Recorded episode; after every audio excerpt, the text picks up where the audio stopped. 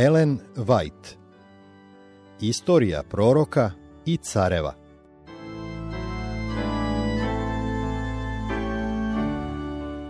Iz snage u slabost. Treće poglavlje. Oholost u blagostanju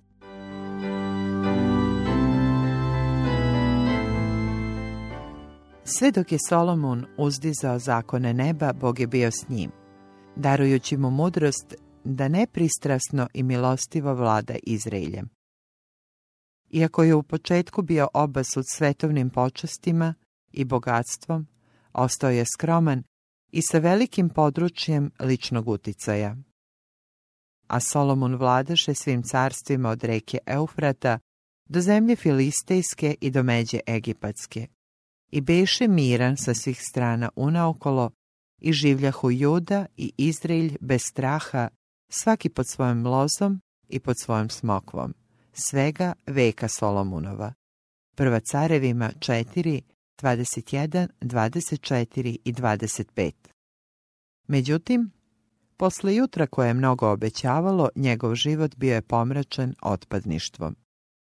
Istorija beleži žalosnu činjenicu da je on koji je bio nazvan Jedidija, gospodnji miljenik, druga Samuilova 12.25, on koji je od Boga dobio takve dokaze božanske naklonosti da je svojom mudrošću i poštenjem stekao sveopštu slavu, on koji je naveo druge da čast odaju Bogu Izraeljevom, odbacio je obožavanje gospoda i počeo da se klanja neznabožačkim idolima.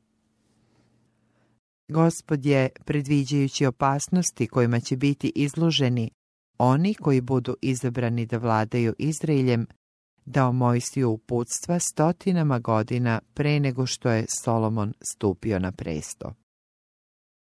U skladu sa tim smernicama, onaj koji sedne na Izraeljev presto, treba da prepiše sebi gospodnje uredbe u knjigu od sveštenika i levita i neka je drži kod sebe i neka je čita dok je živ, da se uči bojati se gospoda Boga svojega, držati sve reči ovoga zakona i ove uredbe i tvoriti ih, da se ne bi podiglo srce njegovo iznad braće njegove i da ne bi odstupilo od ove zapovesti ni nadesno ni nalevo, da bi dugo carevao on i sinovi njegovi u Izraelju. Peta Mojsijeva 17, od 18 do 20. U vezi sa ovim savjetima gospod je posebno opomenuo onoga koji će biti pomazan za cara da nema mnogo žena, da se ne bi otpadilo srce njegovo, ni srebra ni zlata, da nema mnogo. Peta Mojsijeva 17.17 17. Solomon je bio upoznat s ovim opomenama i neko vreme ih je poštovao. Njegova najveća želja bila je da živi u skladu sa uredbama koje su bile objavljene na Sinaju. Njegov način vođenja državnih poslova potpuno se razlikovao od običaja u narodima njegovog vremena, narodima koji se nisu bojali gospoda i čiji su vladari gazili njegov sveti zakon. Pokušavajući da ojača svoje odnose sa snažnim carstvom, koje se prostiralo južno od Izraelja, Solomon se usudio da stupi na zabranjeno tle. Sotona je poznavao prednosti koje prate poslušnost. I u toku ranih godina Solomonove vladavine, slavnih godina, zahvaljujući carevoj mudrosti, dobronamernosti i poštenju, učinio je sve da ojača uticaje koji će podmuklo potkopati Solomonovu odanost načelima i navesti ga da se odvoji od Boga. Da je neprijatelj bio uspešan u svojim naporima, znamo iz izveštaja. A Solomon se oprijatelji s faraonom, carem Misirskim, i oženi se kćeriju faraonovom i dovede je u grad Davidov. Prva carevima 3.1 Sa ljudske strane gledišta, ovaj brak, iako suprotan učenjima Božijeg zakona, činio se korisnim, jer se Solomonova žena, nezna boškinja, obratila i sjedinila s njime u služenju pravom Bogu. Osim toga, Faraon je izvanredno poslužio Izraelju zauzimajući Gezer, istrebivši Hananeje koji življahu u gradu i dajući ga kao miraz kćeri svojoj ženi Solomunovoj. Prva carevima 9.16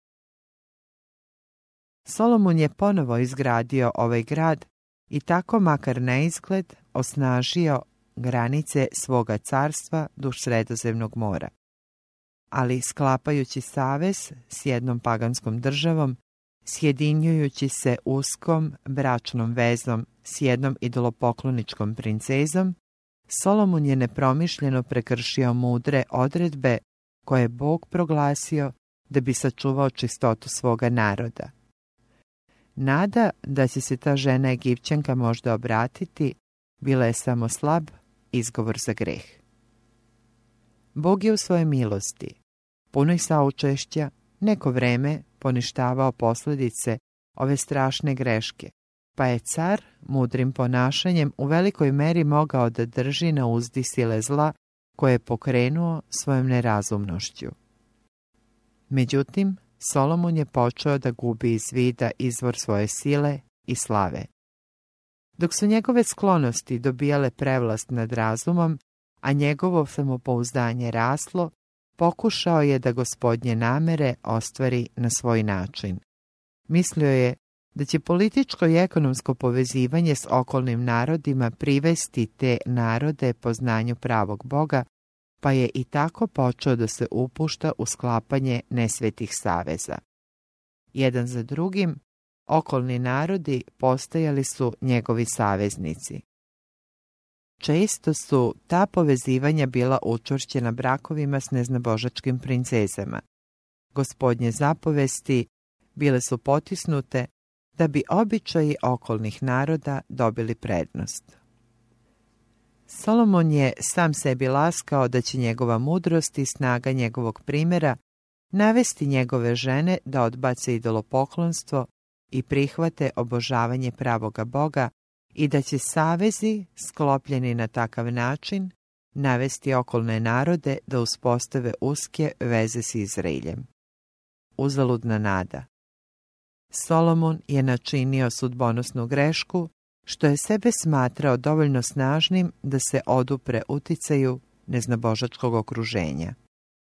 Sudbonosna je bila i prevara koja ga je navela da misli da će drugi, uprkos njegovom nepoštovanju Božjeg zakona, moći da budu pokrenuti da poštuju i drže svete propise. Carevi savezi i ekonomski odnosi s neznabožačkim narodima doneli su mu priznanja, počasti i bogatstva ovoga sveta. Bilo mu je omogućeno da u velikim količinama uvozi zlato iz Ofira i srebro iz Tarsiša. I učini car, te beše u Jerusalimu srebra i zlata kao kamenja, a kedrovog drveta kao divljih smokava koje rastu po polju tako mnogo. Druga dnevnika 1.15 Bogatstvo sa svim iskušenjima koja ga prate postojalo je u Solomonovo vreme dostupno sve većem broju ljudi, ali je gubilo sjaj i kvarilo se skupoceno zlato karaktera. Solomonovo otpadništvo bilo je tako postepeno da je odlutao od Boga pre nego što je postao svestan šta čini. Skoro neprimetno počeo je sve manje da se oslanja na božansko vođstvo i njegove blagoslove, a sve više na svoju snagu. Malo po malo, uskrećivao je Bogu onu nepokolebljivu poslušnost koja je trebalo da Izraelj učini posebnim narodom, a sve više i više povodio se za običajima okolnih naroda. Popuštajući iskušenjima, koja su proizilazila iz njegovog uspeha i uglednog položaja, zaboravio je izvor svoga blagostanja. Težnja da nadmaši sve druge narode silom i veličinom navela ga je da iz sebičnih razloga zloupotrebi nebeske darove koji su do tada služili Bogu na slavu. Novac, koje je trebalo smatrati svetim zaveštanjem u korist poštenih siromaha i upotrebiti za širenje načela svetoga života po celome svetu, bio je sebično potrošen na ambiciozne projekte. Obuzet neodoljivom težnjom da spoljašnjim sjajem nadmaši druge narode, car je prevideo potrebu da izgradi lepotu i savršenstvo karaktera. Trudeći se da sebe proslavi pred svetom, prodao je svoju čast i svoje poštenje. Ogromni prihodi, sticani trgovinom s mnogim zemljama, bili su uvećavani teškim nametima. Tako su oholost, ambicija, rasipnost i popustljivost doneli rod koji se pokazao u okrutnosti i iznuđivanju.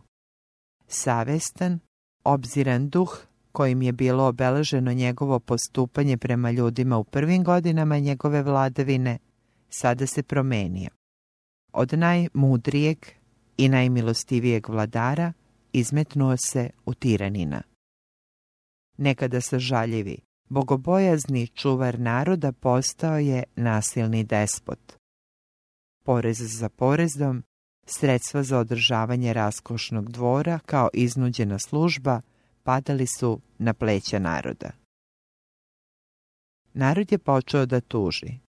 Poštovanje i divljenje koje su nekada gajili prema svom caru zamenili su odbojnošću i prezirom. Gospod je opomenuo one koji će upravljati Izraeljem da bi ih sačuvao od oslanjanja na telesnu silu, da ne umnožavaju sebi konje.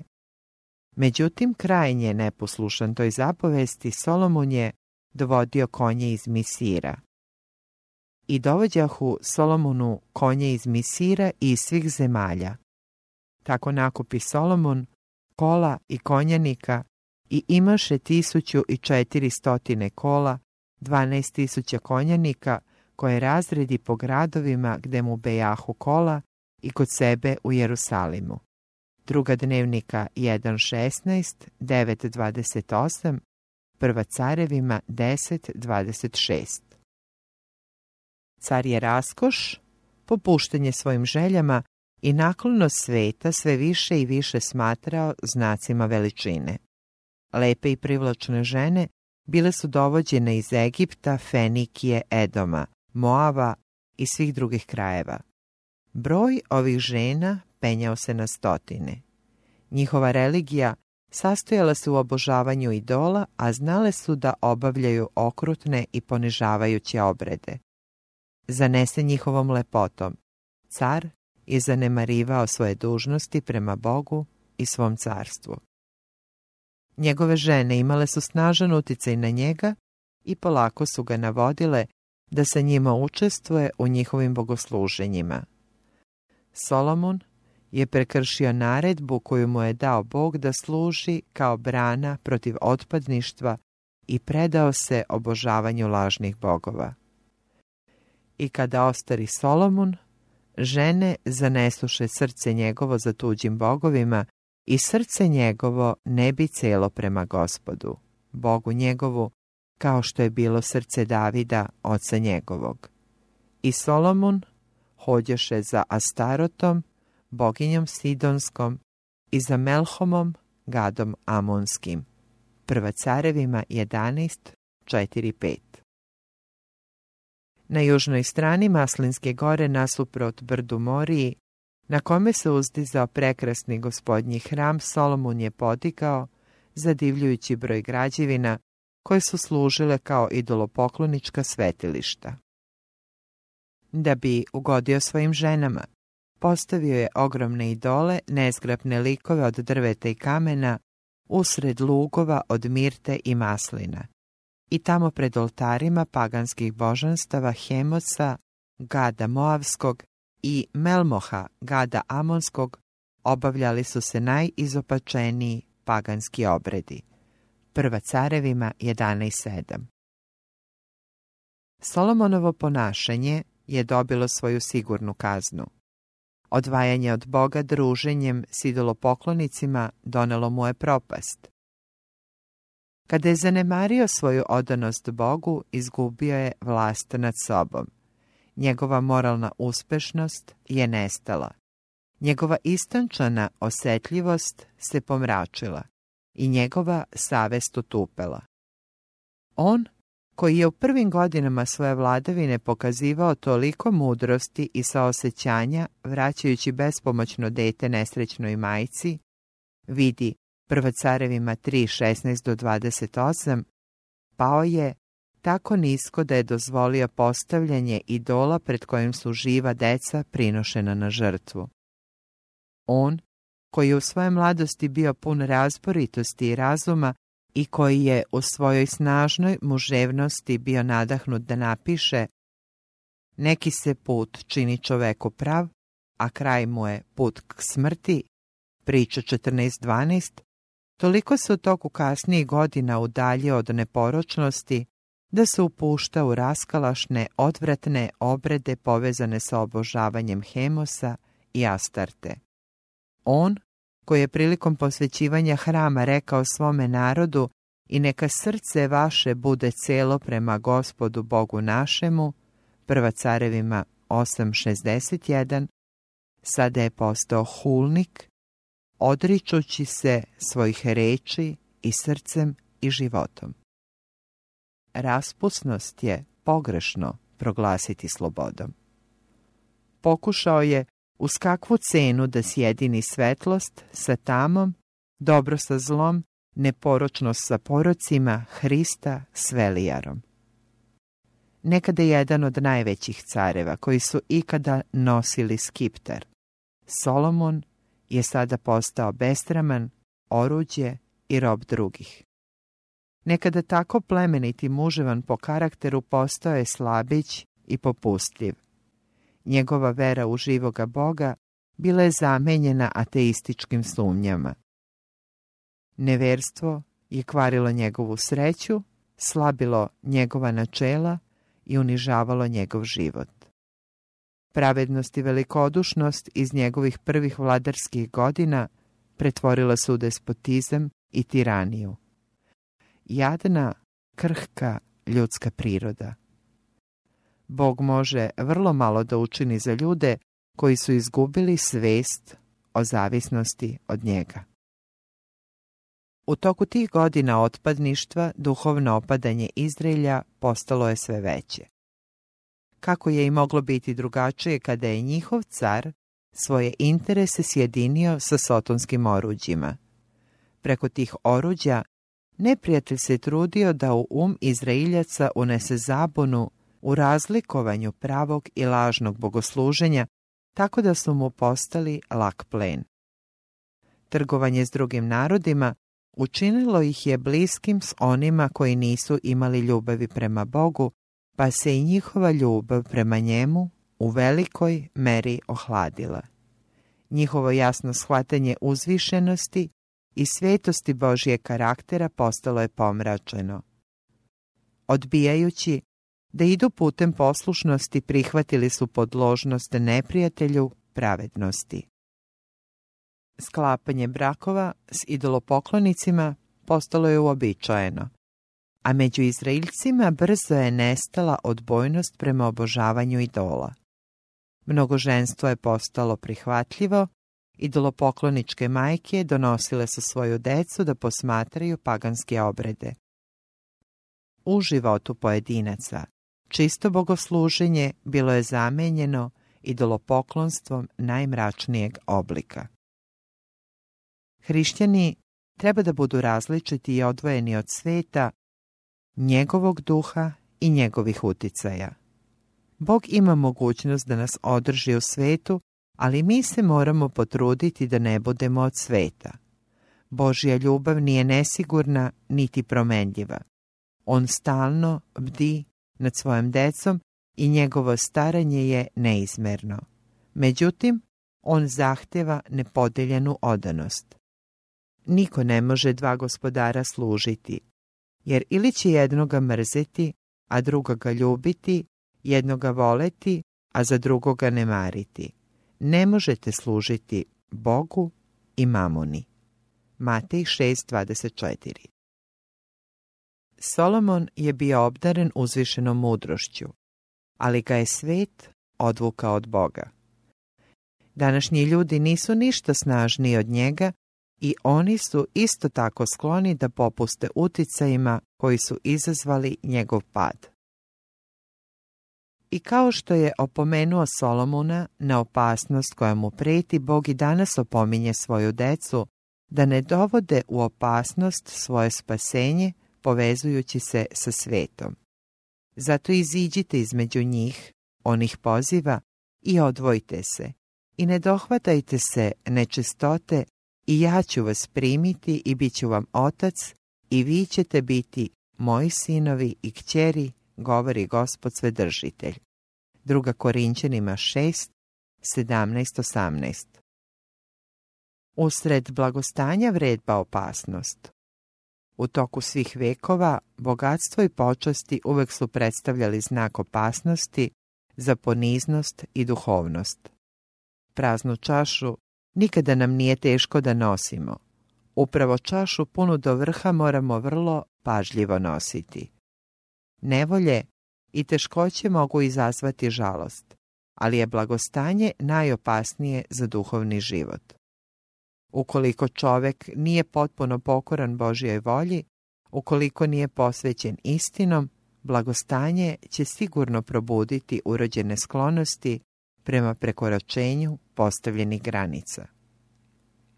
U dolini poniženja u kojoj osjećaju da zavise od Boga, koji ih vodi i uči na svakome koraku, ljudi su prilično sigurni. Međutim, oni koji stoje na nekom veličanstvenom vrhu i za koje se upravo zbog položaja na kome se nalaze pretpostavlja da raspolažu velikom mudrošću, takvi su u najtežoj opasnosti.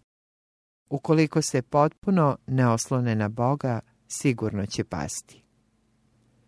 Život trpi kada se gaji oholost i nezdrava ambicija, jer oholost, ne osjećajući nikakvu potrebu, zatvara srce za neizmerne nebeske blagoslove. Onaj koji želi da proslavi sebe, ustanovit će da mu nedostaje božanska milost, čijom se silom stiču istinska blaga i doživljavaju stvarne radosti. Ali onaj koji sve daje i sve čini za Hrista, doživeći ispunjenje obećanja. Blagoslov gospodnji obogaćuje, a bez muke. Priče 10.22 Nežnim dodirom milosti spasitelj izgoni iz duše nemir i nesvete težnje, pretvarajući neprijateljstvo u ljubav, a neverovanje u poverenje. Kada on progovori duši i kaže hajde sa mnom, tada se razbija opčinjeno svetom. Na zvuk njegovog glasa, duh pohlepnosti i nesvetih težnji nestaje iz srca i čovek ostaje oslobođen da ide za njim.